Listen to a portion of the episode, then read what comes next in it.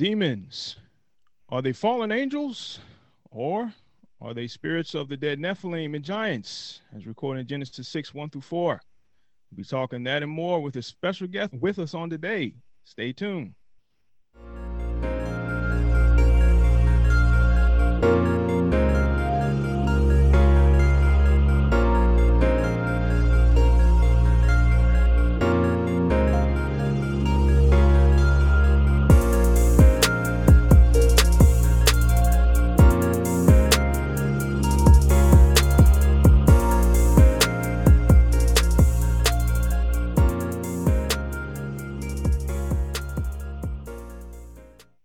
What's going on, everyone? This is your boy Trevi Trev, one half of Truth Be Told Hosea 46 podcast, uh, coming to you guys with another good episode today. Hopefully, your weekend was good. Hopefully, your NFL team is doing pretty well. If not, um, you guys know I'm a Washington Redskins fan, and that whole division is just a toss up for who wants it more. I don't think either the Giants, Cowboys, Washington, or Philly wants it. just a historically bad year for those four. Um, but Jamal's uh, Chargers, they're not doing too doing pretty bad for themselves as well. You know, they uh, pulled out a squeaker on Sunday against Jacksonville, uh, won by ten, I think. But nonetheless, you know, he has something to be a little bit more proud about than what I do. He, either way, Washington beat Cowboys, beat Dallas, and so I think the whole country is happy about that. So, but anywho, so we got a couple weeks to election. Trump and Biden make final push on campaign trail amongst rising coronavirus cases. Uh, Senate Democrats hold an all-night session ahead of Amy Coney Barrett's confirmation vote. And then, as stated before, coronavirus cases are rising. Is that a coincidence that we're nearing elections? Eh, conspiracy theorists are probably buzzing over that one. Anywho, we are days away from Halloween. And this episode, when it comes out, will be Halloween. So, hey, trick or treat if you want that, whatever candy. But an October 2019 survey from YouGov found that 22% of Americans believe that demons definitely exist, with an additional 24% stating that these entities probably exist meaning that nearly half of respondents, about 45%, believe it's likely demonic entities are real and present, at least in some form. Oh, wow, that's interesting. Uh, let's see another statistic that will blend into our conversation. About 43% of American responded that they believe in ghosts and that ghosts can haunt places Interesting. This is kind of a interesting subject between demons and ghosts and all of that jazz, especially demons and devils and pitchforks. I'm pretty sure we're going to see that on Halloween and all of that stuff. So don't be scared to answer your door if that's something you do. But you know, if you like me, I just buy candy, sit in the house, and eat candy. And it's Saturday, so I don't have to. I kind of relax on my diet on Saturday. But joining us today uh, is one of the probably foremost leading scholars and theologians on this subject, Dr. Michael Heiser, who has written a number of books The Unseen Realm, Angels, What the Bible Really Says About the Heavenly Hosts, Demons, What the Bible Says About Dark Powers.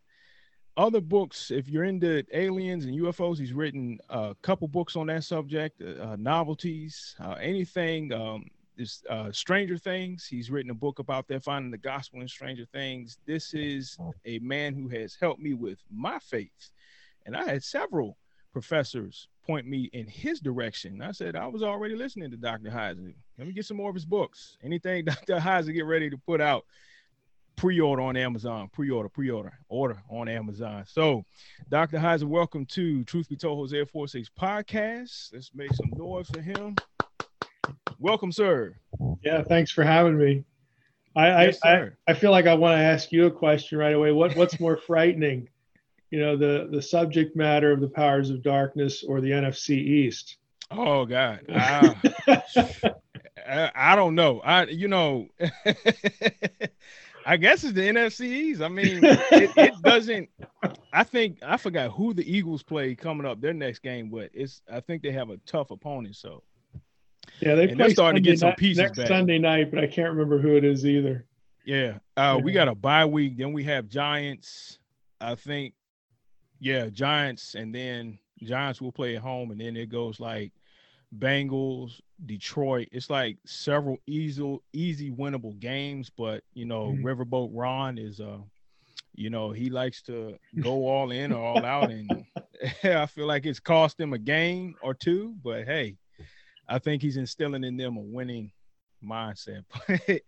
I, I mean, you know, if you hear some bump at the night or some growling in your ear or screaming or whatever, that can, that can it might it might be an NFC East fan. yeah, yeah. it could be a Cowboy fan with all this Redskin stuff, or Washington, and be politically politically correct, screaming or something at me. You know, we should have won that game. Okay, you should have. Anyway. well, Dr. Heiser, welcome. Um, just tell us a little bit about yourself. Um, I know if you've been listening to us, you our audience has heard us, uh, Jamal and myself, reference you quite a bit. But for those that don't know, tell us a little bit about yourself. Yeah, I I'm currently the my lofty title uh, is executive director of the Awakening School of Theology and Ministry in Jacksonville, Florida. We've been here just under a year.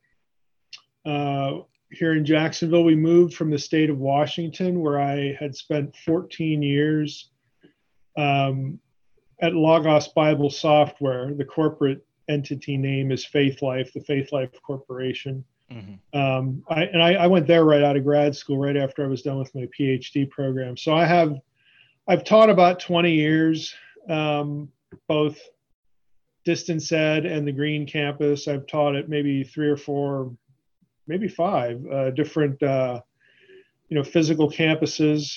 Taught for a couple online institutions. Liberty was one of them. Mm-hmm. Um, so we, we have got about 20 years experience doing that. Uh, my field is I'm a biblical scholar generally, but my PhD is in Hebrew Bible mm-hmm. and uh, ancient Semitic languages.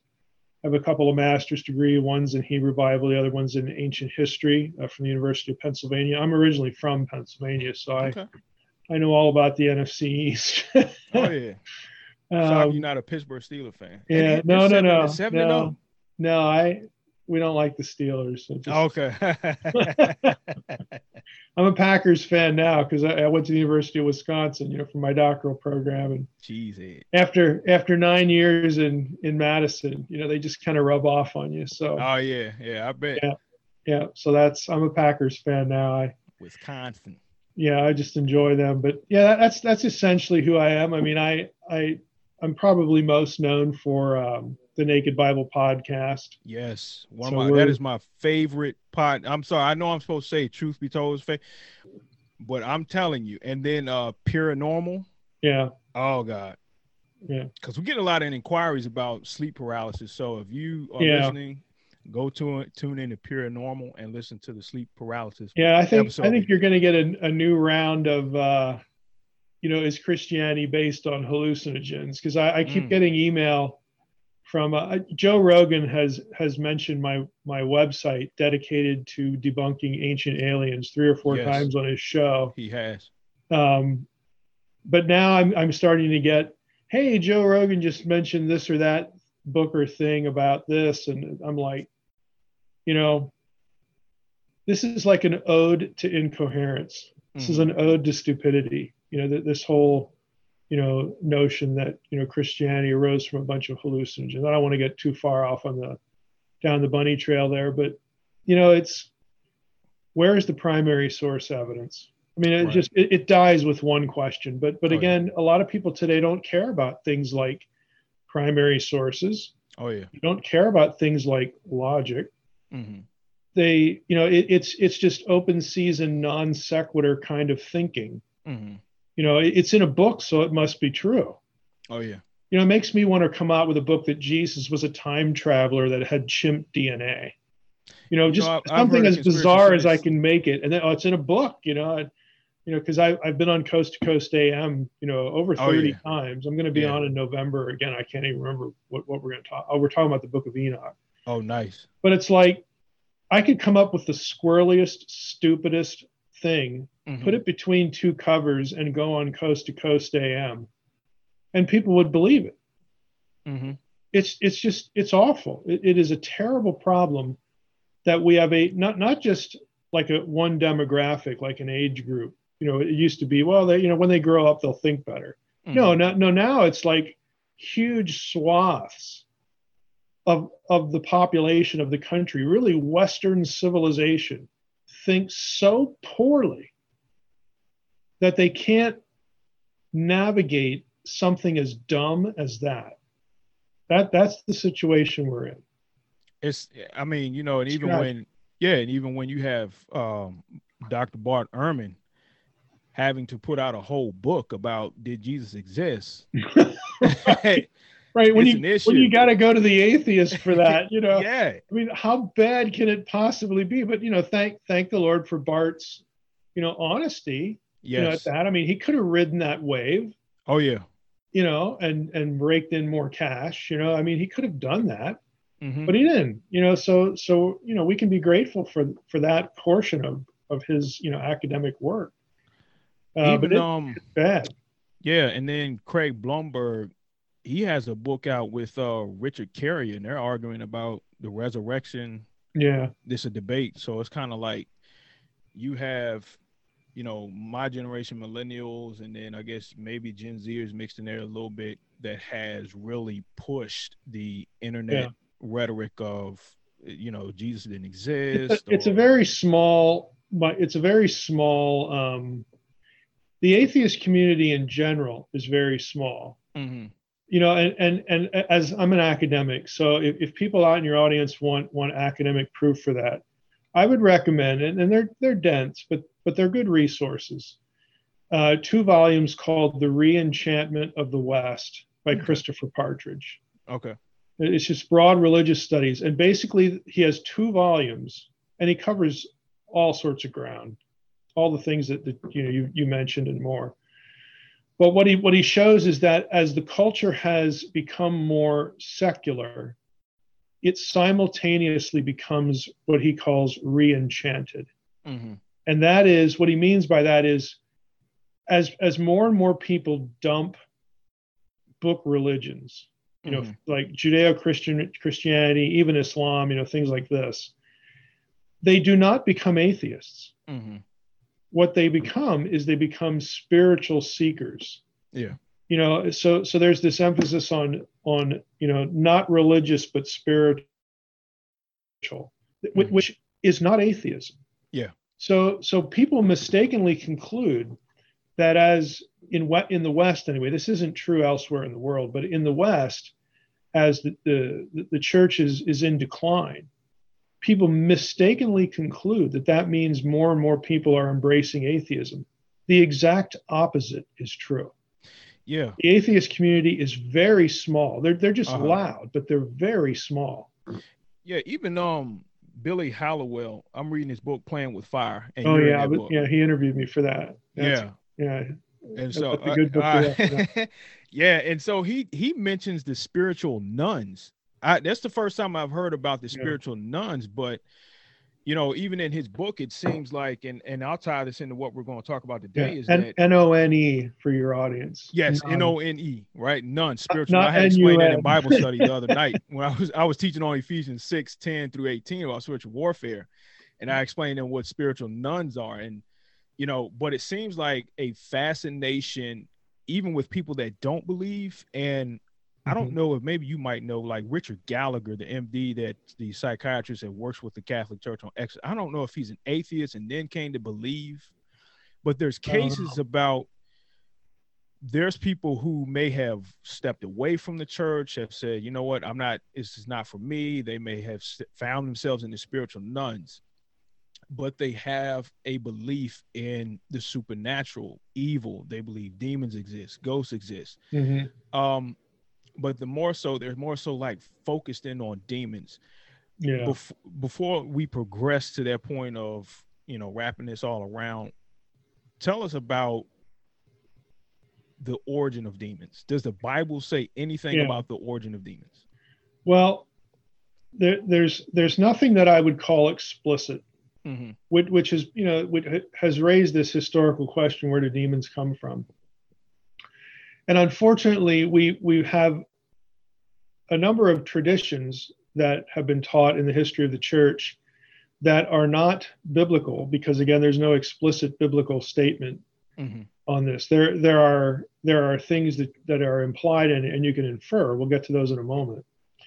But unfortunately you have some of this stuff being taught at the level of doctrine and mm-hmm. not just in mainline denominations or catholicism I'm, I'm talking about evangelical churches yeah and what i'm getting at here is this is this myth that well when satan fell he took a third of the angels with him and those are the demons mm-hmm. there isn't a single verse in the bible that says that the only time you get even the word third or three you know in conjunction with the word angel is revelation 12 yeah. which is the last book of the bible if you read revelation 12 the war in heaven there is in response to the birth of the messiah the mm-hmm. christ child which has nothing to do with some primeval rebellion obviously you know it it, it it, it's a good example of, a, of an idea, a tradition. And, you know, Milton's Paradise Lost, you know, gets some of the blame here too. Right. Because of the cultural influence of that. But this idea gets taught like a, at the level of doctrine. It has no biblical basis at all. Mm-hmm. Now, if you asked uh, the same question, where do demons come from, to a Jew who was literate, in other words, he he had a good command you know, of his Old Testament, mm-hmm. and he, you know, a Jew living around Jesus' day, the answer you would get would be completely different. They would say, yeah. "Well, well, you're not very bright, you know, because we've got like a hundred books here. You know, we, there's a lot of ancient testimony to this, and it's all the same. It's mm-hmm. uniform. It's one of the few things that you can point to and say, basically, everybody who wrote something about this said the same thing, mm-hmm. and that is that demons, the demons you encounter in the Gospels, or Jesus, you know, encounters in the Gospels, are the disembodied spirits of the dead uh, lineages of the Nephilim. Mm-hmm the dead giant clans, you know, because in, in, Numbers 13, 30, 32, and 33, we learn that the Anakim are from the Nephilim. The Anakim are also called the, the Rephaim. Mm-hmm. And the Rephaim, and depending on where they are geographically, go by other ner- other other names and terms. Okay. But this is this is what everybody believed. Yeah. And and everybody, including people in the early earliest church, you know, the first couple centuries, and Judaism, it was a uniform idea Mm-hmm. So ultimately, the, the point of origin, in some sense, is Genesis 6 because that's where we get the Nephilim in the first place. Mm-hmm. This has a ripple effect. And you, and you look at that and you think, well, how, how did they get that? Because I mean, I can go back and read Genesis 6 1 through 5, and it doesn't talk about spawning demons or anything like that. Well, the, mm-hmm. the, the way you get it is and, and, the way second temple you know thinkers were articulating this there's really two trajectories one is Second Temple intertestamental Jewish writers who are writing commentary on the on the Old Testament. They believe the Old Testament is, is the inspired word of God. And they're looking at the data points and they're they're thinking about that stuff. Okay. Mm-hmm, mm-hmm. So on one hand, they knew the context of Genesis 6, 1 through 5 very well, which is actually a Mesopotamian context. Right. The context isn't explicitly preserved in Genesis because the writer assumes everybody knows the story that he's shooting at.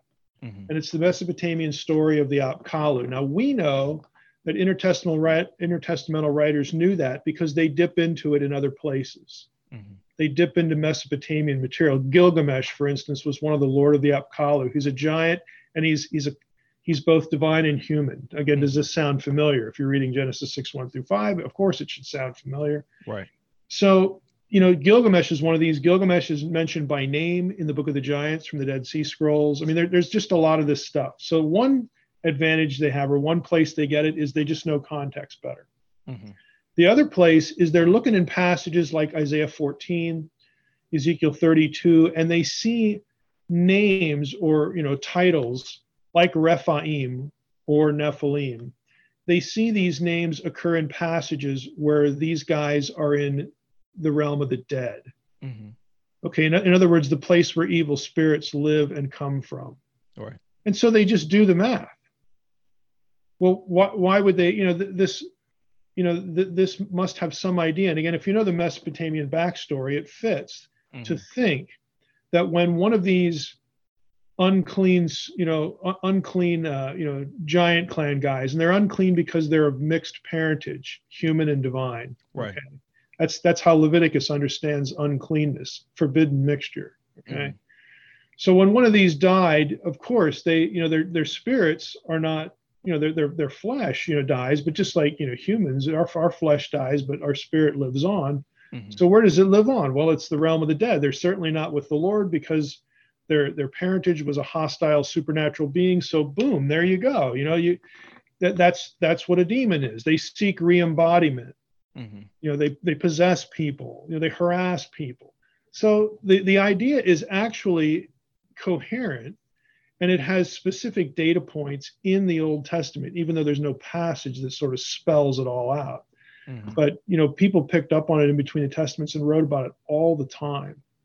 Mm-hmm. Now, we should point out for your listeners that that those critters, those guys, the demons of the gospels are are different than the principalities and powers. Okay, that that those are a different category in in right. the world of the biblical powers of darkness. Can you can you break that down between sure. you know demons, principality, powers? Sure. You know, again, if it goes back to how Christians typically talk about where evil comes from and how a literate intertestamental Jew of Jesus' day would talk about it. It's mm-hmm. a totally different discussion. So if you asked a Christian, hey, you know, why is the world such a mess? Why do we have cosmic evil and human evil? You know, where did this mess come from? The answer you would get is, oh, it's the fall. Mm-hmm. Genesis 3. That's the end. And you put a, you put a period at the end of that sentence and you're done. Okay. That is not the answer you would get from an intertestamental Jew. The answer you would get from, from that person would be, well, there's actually three reasons. One of them is the fall. That's the first one. We get the figure of Satan emerged from that, you know, with, with what happens in Eden. He's the ultimate rebel. Yeah, Hanakash. He's the he's the first rebel. He's he's also the most disastrous because of the result mm-hmm. of what he does is everything dies. Eden is no more he essentially has ownership of everything because everything will die now. It winds up on his doorstep. He's cast down to the earth, to the underworld, because the underworld was perceived as being in the earth.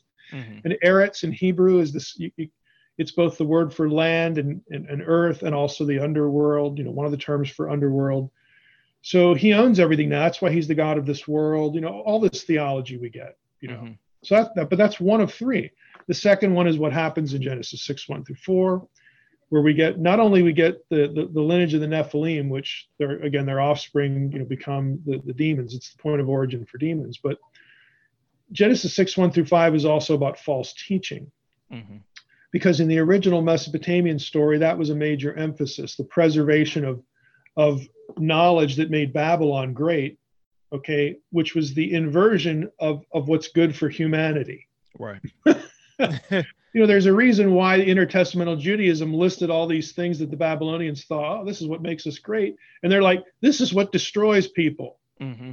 Okay, this is Babylon as a chaos metaphor in scripture, you know, just everything that is anti Eden. When you hear chaos, think of everything that is not what it's supposed to be. Okay, mm-hmm. anti Eden.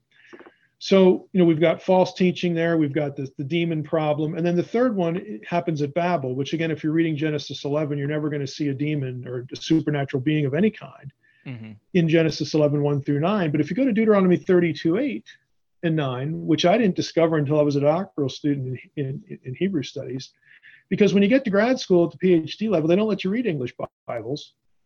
Okay. They, they introduce you to things like the Dead Sea Scrolls. Right you know, in primary text. And, and if you go to Deuteronomy 32, 8, 9, there are some English Bibles that have now incorporated the Dead Sea material into the running translation, which is nice because mm-hmm. ESV, for instance, has this. It says, when the Most High divided up the nations, you know, of, of mankind. Okay. And, and again, this is what happens at Babel with the confusion of the languages. And we get the list of nations from Genesis 10, right before Genesis 11. Mm-hmm. so when the Most High divides up the nations, when he fixes their borders. He does so, he, he did so according to the number of the sons of God. Mm-hmm. Well, sons of God, just like in Genesis 6, 1 through 4, the sons of God saw the daughters of men. Sons of God in Job 1 and 2, sons of God in Job 38, sons of God in Psalm 82. I mean, they're, they're supernatural beings. And so, what mm-hmm. the, the, quick version here, because I spent a lot of time on this, it's a major passage. And it tracks through four or five other passages in Deuteronomy. It's not just Deuteronomy 32, 8, 9. But God judges humanity for mm-hmm. disobedience after the flood. He divorces himself from humanity, he abandons humanity doesn't mean he's not interested at all anymore because what he does is okay i'm done with all of you people. I'm going to scatter you i'm going to disperse you. You don't want to obey me and disperse. I'm going to do it for you confuse your languages and i'm going to assign you to lesser members of the heavenly host. You're assigned to them they're assigned to you. You don't want me to be your god. Well they're going to be placeholders and i'm done. You're no longer going to come and relate directly through me. We've got these this intermediate situation and you know whatever let's just see how it works. You know, you don't want me to be your God. Let's let's see what what happens. God gives them over, you know, to to other to the to the governance of other beings. Now, I mm-hmm. personally don't think that those beings were in rebellion at that point, but they get there. And Psalm 82 tells us that because they're the ones getting judged in Psalm 82 for the evil that they sow among the nations, the chaos, the corruption. This is where Daniel gets his theology mm-hmm. in Daniel chapter 10. Did we right. ever ask the question, Daniel, oh, that's a cool passage, Daniel 10, Prince of Persia, Prince of Greece, duking it out with Michael, the Prince of Israel. Mm-hmm. Yeah, it is cool, but have you ever asked the question where Daniel got it? Right. There's only one place he could have gotten it in the entire Old Testament. That's Deuteronomy 32, 8, and 9. Mm-hmm. Okay, so so God assigns the, the nations to these these other you know members, spiritual beings, then he goes and calls Abraham. He starts a new humanity through Abraham and Sarah. That's why verse 9 in Deuteronomy 32 says Israel is Yahweh's portion. Mm-hmm. Okay, Jacob is his inheritance. And that, and that frames the rest of the Old Testament, really the rest of the Bible. Mm-hmm. Yahweh against the gods, Israel against the nations. You know, there we go, the whole thing. And this is where Daniel gets his theology about geopolitical empires being under the governance of supernatural beings who are hostile to Yahweh at that point. Mm-hmm. And it's also where Paul gets his theology. He gets it from Deuteronomy 32 and Daniel 10. When Paul talks about supernatural beings, he occasionally uses the word demon, but mm-hmm. most of the time he doesn't. He uses words like principalities, powers, rulers, thrones, authorities, you know. What do they all have in common? They are terms that are used outside and within the Bible for geographical dominion. Mm-hmm. Okay, the, these aren't the guys of Genesis 6. All the traditions, Second Peter, Jude, intertestamental literature like the Book of Enoch, the original offenders in Genesis 6 are sent to, they're kept in chains of gloomy darkness, okay, to, yeah. to quote Peter. They're sent to the abyss. This is a new group. This is a mm-hmm. new rebellion. Okay, and they're not the demons because demons are disembodied spirits of the of, of the dead Nephilim that the second group, you know, raised up. So this is a totally different group. And in fact, they're fully divine, whereas demons are sort of this quasi status, you know, kind of lesser. You know, what what can a demon do to you? Harass you, you know, possess you, you know, if you're not a believer, all that kind of stuff. Well, well these guys operate on a massive scale. Yeah right? They're they're they're different in what they do. They're different in in in their the, the lordships that they they claim. Um they're, they're it's just a different bunch. And so what you have is you got three problems. Mm-hmm. you got satan you got demons and you got principalities and powers. Okay? And this is what i try to do articulate in the demons book. It is the only you know my my book if there's anything that i contribute here my book is the only one that approaches the powers of darkness from the perspective I just sketched for you. Yeah. The product of three rebellions. And, and if you think this way, that means you expect the Messiah to reverse all three problems, not just one. Hmm. And this and he does. This is why the New Testament has Jesus in certain locations. Mm-hmm. When he's in certain locations, he does certain things. He says certain things the conversation he has with powers of darkness they say certain things okay mm-hmm. that that clue you in to the to the threefold aspect of what jesus is is about and what how his work you know, the, the death the resurrection and the ascension how they are going to reverse the circumstances of all three problems mm-hmm. So it, it really informs our reading of the New Testament as well. It's not just demon, you know, supernatural power quiz time, you know, like Trivial Pursuit or something. Mm-hmm. You know, it, it it actually informs our reading of the New Testament in a number of places. Yeah. So with the with with demons, uh, the origin being Nephilim giants, the giant clans that were killed off. Um, why don't we see possession in the Old Testament like we do mm-hmm. the New Testament? Yeah. It, it would not have been unheard of, the, the idea anyway. Mm-hmm. Um, the, you, you actually do get it obliquely. Now, there, mm-hmm. there's, there's two questions here. One is you asked specifically about possession, and ultimately it's going to defend, it's going to depend on, on how you define that as to whether you can see it in the Old Testament. And then the related question is why don't we have exorcism? Mm-hmm. Okay, in, in the Old Testament. If you're talking about possession, if you're going to define it as as the intersection or the control of a supernatural being upon a human being, you get that obliquely in passages that forbid, for instance, being a medium. Gotcha or being you know you know contacting the dead or something right. like that so right. they would have an israelite would have understood the concept of of a, a supernatural evil spirit overtaking a human mm-hmm. you know in this case for a specific purpose um, outside the old testament you, you are going to have oh there's just there's just hundreds and hundreds of you know texts like from in the ancient near east about stuff that looks fairly similar to what you'd see in the Gospels about people right. being tormented individually. Yeah. You know, you, you get little glimpses of that here and there because of the vocabulary. There there are references, and this takes us into the other thing. What what about exorcism? There are certain certain vocabulary words that show up in a couple psalms that that talk about um, either things that are said. You know, I, I don't want to use the word spell because that has a negative connotation, but prayers, things that are said um, songs that will help people be released from a demon. Yeah. Some of these are psalms of, of David, and you know Solomon in in intertestamental literature gets looped into this discussion too. And when one of the one of the more unusual questions is again, why is it that when Jesus shows up and starts casting out demons, the people, the Jews, they're they they consider this obvious proof that he, he he's the Messiah. Mm-hmm. Well, how do, how do they get that? Because you don't see any specific exorcisms in the Old Testament. The way they get it is they understood certain Psalms mm-hmm. as being exorcistic Psalms. And some of those were Psalms of David, and this mm-hmm. is the mm-hmm. son of David. And so was Solomon for that matter. There's a whole intertestamental sort of body of literature that has Solomon as being an exorcist because, well, he, he knew all wisdom and he wrote this and that. And you know, so there's a whole body of tradition there, but, but biblically speaking, you have to go to a certain, a couple of Psalms and look at the vocabulary and sort of read them through first century Jewish eyes mm-hmm. to make the connection. So they, it was part of the messianic profile, but for us, since we don't have their contexts, it's very hard for us to see. Mm-hmm. But we can see in the Gospels that you know, for them it was easy to see. They just figured, okay, if he can do this, maybe we should start listening to the guy. Right. You know?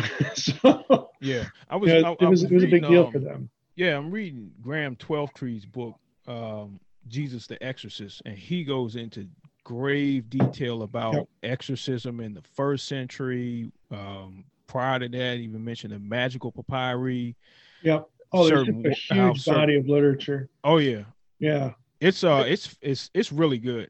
It's alluded to, I mean, this kind of thing is alluded to in the gospels because when Jesus gets confronted, he says, So, you know, you're you're accusing me of casting out demons through the power of Satan. Well, right. Who, who do your people cast them out? Yeah, and so that lets us know it's like it's a widespread practice. You yep. know, he was uh, you know, the cynics. I mean, it was people that were going around that were knocking on doors. Hey, you want me to cast a demon out, or yeah. you want me to send a demon to somebody? but, I think the, the one major takeaway for us though is is that when you compare that literature. I mean, the, the people who are doing it always appeal to a higher power. Yeah. But Jesus never does. He never. And is that why you see the amazement with the crowd? And, yeah. Well, he, he doesn't need to appeal to anything. Yeah. anything or anybody, you know. Yeah. He, he is the higher power.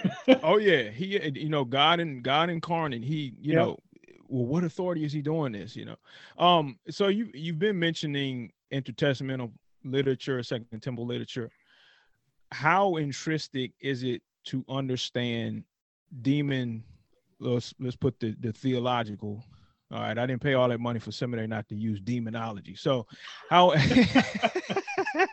how how important is it to under or even just to have some familiar familiarity with second temple jewish literature and the impact it has on demonology in the new testament and even seeing possessions? Yeah i, I think it's really important. You know I, i've i've become sort of nerd famous or or infamous you know through the podcast and yeah. an unseen realm for, for saying things like when you read the old testament i want the israelite living in your head mm-hmm. when you read the new testament i want the first century jew again the second temple period jew living in your head mm-hmm. and the only way that, that you know the reason that it's important is because biblical writers wrote at a certain time within a certain cultural environment, mm-hmm. you know, or, or, what linguists would call a cognitive environment, okay, to people living when they lived. Mm-hmm. I mean, it's the most obvious thing in the world. No, no biblical writer sat down and said, "Well, I'm not writing to the people alive today. Maybe the people alive 2,000 years from now." You know, I mean, nobody does this. Right. So the scriptures are written for our benefit, obviously, mm-hmm. but they they weren't written to us. We're not the immediate audience. Exactly. You know, some people that lived thousands of years ago. So the only way that you can really understand in, in many respects, in many passages, what the writer was trying to communicate is if you have the cognitive world of that writer in your head. Mm-hmm. And for us, the only way we can really accomplish that is to read this material. Mm-hmm. And the more you read of it, that means the more of it's floating around in your skull and and as you're studying scripture your you know your brain and i and I, I, let, us just give the holy spirit a plug here okay yeah. the holy spirit as well is only going to use to help you understand the things that are revealed to you the things that you know the things that you have floating around in your head mm-hmm. okay mm-hmm. it, it's not you know osmosis isn't a work of the holy spirit you know it, it you know you, you see this in, in the new testament the spirit of god takes information that Jesus had taught them and helps and leads them to understanding. Mm-hmm. You know, it's not like the Matrix where, okay, turn around, I'm going to plug a thing into your head, now you're going to understand it. No, they have to recollect, they have to remember. And the Spirit of God aids them to do that. And I think the mm-hmm. Spirit of God does the same thing for us, but we have to take in this material, familiarize ourselves with the biblical writers as people. Mm-hmm. Newsflash, God used people mm-hmm. to give us scripture. Okay. And people, the biblical writers read books, believe yes. it or not. Okay. Um, the Spirit of God can take this information and help us become more careful, attuned, knowing readers mm-hmm. of the text. So I think it's really crucial. The more we put in, the more we, you know, material that, that the spirit has to work with, you know, that, that our, you know, our, our brains can work with. It's just indispensable. You know, if, if you don't, it, it's like saying, I'm going to, I'm going to use something I never learned to help me understand this thing over here. Mm-hmm. Well, how does that make any sense? Right. You can only use what you did learn to help you understand something else. Mm-hmm. It's just the simplest thing in the world, the most obvious thing in the world when you really think about it. And we're fortunate to live at, at a day and age where so much of this material is literally at our fingertips, mm-hmm. you know, in the digital world. Oh, yeah. Um, we, we really don't have an excuse, you know, to to not do this, to become more careful readers of, of the biblical material. Right let me let me ask you this, and we'll shift gears just for uh, the last few minutes that we have. Um, is there evidence inside the New Testament that would suggest the more probability leaning towards demons as being the deceased spirits of the giants and Nephilim? I, I think I think the vocabulary. Um, I think unclean spirits is actually a key term. Mm-hmm. Um, there's a whole. I, I I quote this this resource in the demons book, but there's a there's a book by Clint Wahlen. That's W A H L E N. It's it's his published dissertation. It's it's published by Mohr Siebeck. It's an academic work, but the the entire book is on unclean spirits. Mm-hmm. Like like where does the term come from? What does it mean? And he shows very well that that it it's a term that points to forbidden mixture, and this is why it was used of you know demons. Okay, mm-hmm. and it, it points to the fact that demons were perceived as being the product of a forbidden union, which mm-hmm. again speaks back to the whole Genesis 6 thing. So if you were if you were a first century Jew and you saw somebody possessed, you know, and somebody said he, you know, he has an unclean spirit, it's like, well, okay, I, we know what that is now. I mean, in other words, the term helps us orient, you know, that thing and, it, and its point of origin and all that. It, it, it this vocabulary that, that's very easy for us to read over as English readers 2,000 years removed in context. Mm-hmm. The, the term unclean spirit actually meant something very specific. Mm-hmm. And, it, and it's this idea. It's also why in the Dead Sea Scrolls you get terms like bastard spirits mm-hmm. for you, you know, used of demons. It's because, well, that's what they are. You know, it's a, it's a, it's a parentage pejorative. Right. Okay. So again, if you're alive at this time in the Second Temple period and you have these evil spirits who are tormenting people referred to by these kinds of terms, mm-hmm. the terms actually mean something which was very clear to that audience. Mm-hmm. You know, to us, we have to we have to kind of work at it and learn. Well, what did that culture mean by that phrase? Yeah. Okay. Well, here's what it, here's what they meant. Here's what mm-hmm. they were thinking. All right. Um, 10 minutes and I, I did this with joe jordan i did a rapid fire portion okay but i want i want you to just do with if you want to i, I hate saying i want you to do it is it about football no oh no not well i mean you you know you're packers fan so you know y'all doing a whole lot better than what we are um i'm gonna do a breakdown i want you if you can tackle spiritual warfare uh, is, that, that's actually an easy question. Okay, and then I'll, I'll just line them up in three, and you can whichever way you want to go is you're free to do, and then okay. we'll you know we'll close after that. So spiritual warfare. Should we openly engage uh demons, almost like a let's go out and hunt some demons? And yeah, I I, the, I think I think it's a theologic. I think it's theologically misguided to turn the Bible's concept of spiritual warfare and mm-hmm. you know what it describes occasionally as these demonic encounters i think it's misguided to turn it into ghostbusters yeah okay i don't see any biblical warrant that we're supposed to go out and hunt for confrontation mm-hmm.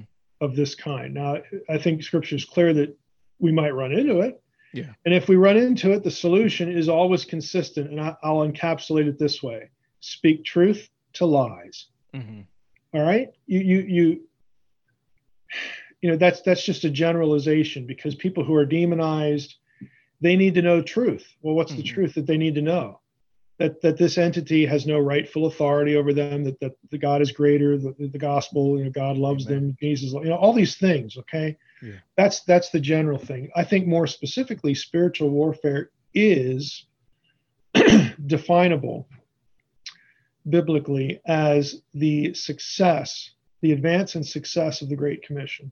Mm-hmm. So, well, why do you say that? It's because Paul linked the fullness of the Gentiles, his mission, his gospel mission to the Gentiles, mm-hmm. with the second coming, which is linked to the end of days and the day of the Lord, which is linked by virtue of Psalm 82 and Isaiah 34 and Isaiah 24 to the destruction of the principalities and powers. Mm-hmm and it, you know it, it's also the, the, gospel is also about the resurrection mm-hmm. which reverses genesis 3 you know satan's dominion he has he has no dominion over the believer if you're a member of the kingdom of god you he cannot own you and neither can any other power the, the ascension is also linked to the coming of the holy spirit mm-hmm. which assists us you know in resisting you know the, the temptations of the powers of darkness and their false teaching and so on and so mm-hmm. forth okay everything is key around the work of Jesus and then the Great Commission. So if Paul links this concept to the end of days, this is ultimately spiritual warfare. Mm-hmm. Ask yourself this question What would a principality and a power fear? Okay, they don't fear you. They don't fear a particular prayer you might have written. They don't fear a, good, a pretty cool gospel song. Right? You know, it may bother them or irritate them, but they don't fear it. You know what they fear? They fear their own destruction. Yeah.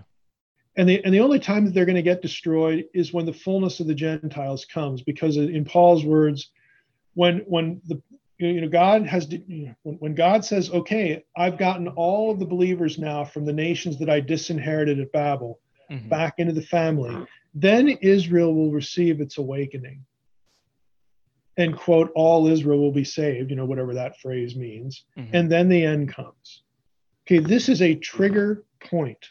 Mm-hmm. And so if I'm if I was a cosmic power, all right, cosmic evil power, let, us let, put my my cosmic I wish I had a funny hat for it. You know, put put my put that hat on. What's my strategy? I don't think I can kill God. I'm, I'm not an idiot. I don't think right. I can beat God. But what I can do is I can stick around. Mm. And the way I stick around is to distract the church, make it worldly, make it ineffective, kick the Great Commission can down the road every day, all day long. Mm-hmm. Because the longer it takes for that to be at the point where God wants it to be, I'm still here. Yeah. Mm-hmm. Okay, so that is the fo- that should be the focus of spiritual warfare. Amen. Amen. I like. I love it. I really do. That's uh. I think I'm gonna do a part two on the on the Bible study I'm doing on spiritual warfare, um, and and I'll incorporate exactly what you're talking about. Um, next point: Can Christians be possessed? I know this yeah. is a toss-up debate, yeah. but if if we're if you define possession as ownership, the answer mm-hmm. is no. And this is where all these these phrases in the New Testament really matter. In Christ, one with Christ, united to Christ, union with Christ, mm-hmm. you know, body of Christ. Okay, you know, if if you are in Christ, if you are in the kingdom, you know, of His dear Son, to quote Paul in Colossians one, you have a new master. Okay, you cannot be owned by a lesser power. Mm-hmm. So if you define it as ownership, no. Right. If you define it as oppression or harassment, harm, the answer is yes. Mm-hmm. You know, because because Scripture, you know, you know, half a dozen passages warn us about resisting the devil or, or the fiery darts of the wicked or i mean th- there are these passages that, that clearly suggest and in fact in, in some cases just point blank say that we can be harmed by you know evil supernatural beings mm-hmm. We can be harassed we can be oppressed we, we can be manipulated we you know we, all these things and, and so we need you know the spirit of god and we need the word of god to resist those things amen so if, if that's what you're talking about, yeah, you know, Christians you can be victimized by that way. But if you're talking about ownership, no. Okay. All right, cool. And last one, I'm gonna try to put all of this together um, for some that that want to hear the good stuff. And I'm considering Deuteronomy 18, the prohib- mm-hmm. uh, prohibition of occult practices. Mm-hmm. Can that open the door you know, Ouija board, tarot cards, palm reading, psychics, clairvoyance, all of that, you know, um, yeah. contacting the dead. Can that open the door for these entities? And then what are your thoughts on ghosts? And we'll conclude. Yeah, the, the, the, the Bible doesn't, God doesn't give commands to people that are impossible for them to do. In other words, there's no command that thou shalt not submerge thyself in water for two hours and breathe. well, I can't do that anyway. I'm, I'm clear. I'll, I'll never violate that one. No, you know, thou shalt not flap your arms and fly. Well, oh, I'm good on that one.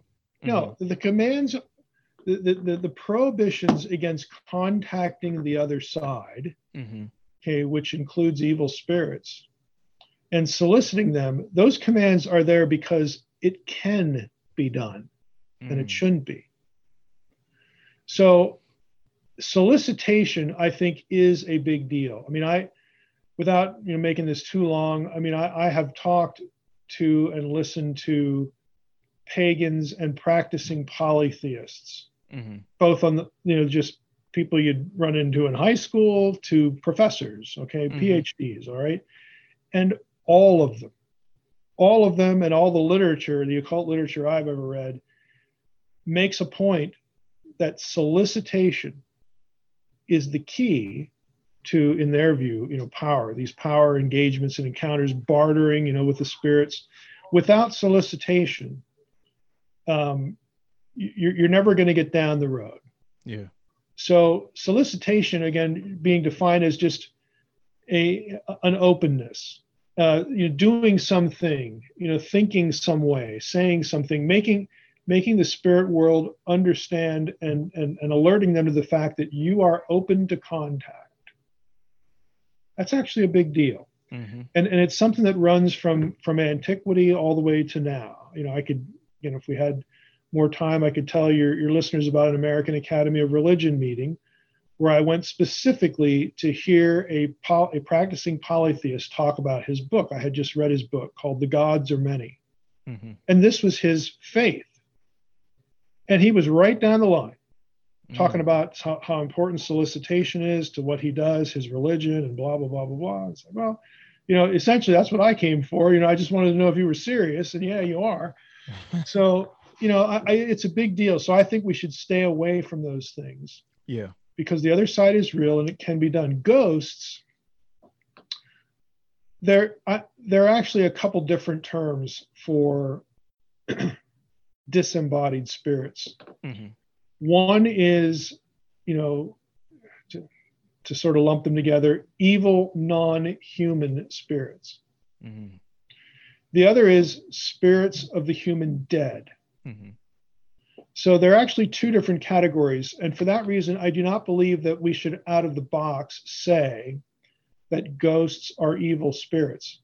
They probably are, but they may not be. You mm-hmm. might have the you might have the deceased dead person. You said, well, how could that be? Why would God allow that? Well, the short answer to that is I don't really know. I just know in Scripture we have at least one clear instance of it. Mm-hmm. First Samuel 28, where the disembodied Samuel, right. God allows him to to go, you know, have a conversation with Saul, mm-hmm. and it is through a medium. Mm-hmm. Okay, you know, so like like whatever she does, and we're not even told what she does, but she's kind of freaked out, you know, at, at the result. Yeah. I mean, there there it is. Shock. You know, and, and this was a very common belief. Scripture does have, you know, Hebrew. There are certain Hebrew words for ghosts and things like this that get sort of muddied in our translation. That, that an ancient person would have known right away which which bucket to put these things in. Mm-hmm. But this is one of the buckets. You know, you you have um, the the idea of of every person when they die, they have a double or like a an angel mm-hmm. like a, the, the spiritual counterpart to that person that that is is referenced the idea is referenced in acts 12 when they everybody's praying for peter he's in jail and then the little girl hears a knock at the door and and she she hears his voice peter's voice because he's out of jail now mm-hmm. she runs and tells everybody else and they're like oh come on you know they don't believe her but then then they one of them says well it must be his angel mm it, in our terminology, it's, it's his go, you know, like like the disembodied part of, you know, that other half of Peter, mm-hmm. because Peter surely must be dead. There's no way he could get out, mm-hmm. But there he is, you know. So I mean, there there are little things like that that that you know illustrate the concept. Um, Jesus, when they think he's a phantom, yeah, walking yeah. on the water, it's yeah, another it's another word that takes you into again these categories of what they're thinking. So, you know, I, I think providentially God could allow such a thing to happen, perhaps to, to comfort someone. I've had pastors and other believers that have just told me episodes, mm-hmm. you know, both at funerals and, and in other contexts, where they see the deceased person just for a few seconds and there's a gesture or a word of comfort or, or whatever, and, and that's it done. Yeah. And, you know, I, I'm not going to conclude that that's an evil spirit, especially if there's theologically good messaging that, that goes with it. Mm-hmm. But I don't why why God would God allow that? I don't know. Mm-hmm. I mean, I, I, don't know most. I don't understand most of what God does providentially. I mean, he he doesn't report to me. Yeah. He doesn't explain everything to me. But I I do know that you have very solid believers. Again, I've had these people in my life that have just had this sort of thing happen, mm-hmm. and they don't they don't you know get a book deal out of it. They don't have a talk show now or a TV show, or they're not going to have a movie made after them Mm-hmm. It's just like, well, this this was really helpful. It was comforting. It was it was a nice gesture. I don't really know exactly what what was going on there, but if the Lord's in it, you know, thank you, Lord. You know, if He's not, you know, Lord, show me otherwise, or something like that, and that and they're done with it. Yeah. So I mean, that, that's my position on that, if you want to call that a position. So okay. Well, wonderful. This has been an exciting episode. Um, hopefully, you have gained some knowledge on demons, their origins. You have a thirst for more. If you do, you can always pick up Dr. Heiser's book on demons. The Bible really says about the powers of darkness. And even Dr. Heiser, you have a school, a program, a mm-hmm. certificate program dealing with this whole matter. Can you give a yeah. quick plug for that? Yeah, we have we have a two-year program. Uh, it's it's online. Register early bird registration. I think should actually be going on now because the next semester is going to start in February. But the first year is we spend 30 weeks going through my book, Unseen Realm. Unseen Realm is a Genesis to Revelation overview of the meta narrative of Scripture with a specific eye to how the supernatural world intentionally intersects with the human world. Mm-hmm. Okay. It's biblical theology with an eye toward the supernatural. Second year is basically anything I care about. and and second year, which begins in February, you know, first year will be also be beginning in February again. We're just going to do that every year. But I'm going to take one semester to do Old Testament, what I call postmodern apologetics. Mm-hmm. An Old Testament example is everything in Genesis 1 to 11 was stolen from the Babylonians. You know, s- dumb stuff like that. Right. Okay. Right. New Testament would be like Jesus mythicism. Mm-hmm. You know, Jesus was just like some Egyptian god dressed up in a robe or something, you know. Right. This kind of stuff you see on the internet. So I want to focus on on attacks on scripture that people in the postmodern culture now, mm-hmm. really through social media, internet, YouTube, stuff they run into and spend again 15 weeks old, 15 weeks new going through that stuff and you know giving them some help on, on how to think better about these things. Wonderful wonderful. Well thank you all for joining us on today. Thank you dr heiser. Mm-hmm. this has been a phenomenal episode. He has written a number of books that i know you all will enjoy. If you stay tuned to our social media page i will be putting those books up. If you are thirsting for more of this he has written a whole book on angels just held up the unseen realm uh, and several more uh, that will perhaps benefit you in your studies and even in your investigation of the Bible. But thank you all for tuning in with us and stay safe and be safe during this pandemic and get out and vote. All right. God mm-hmm. bless you. Thank you. We'll see you next time. Peace.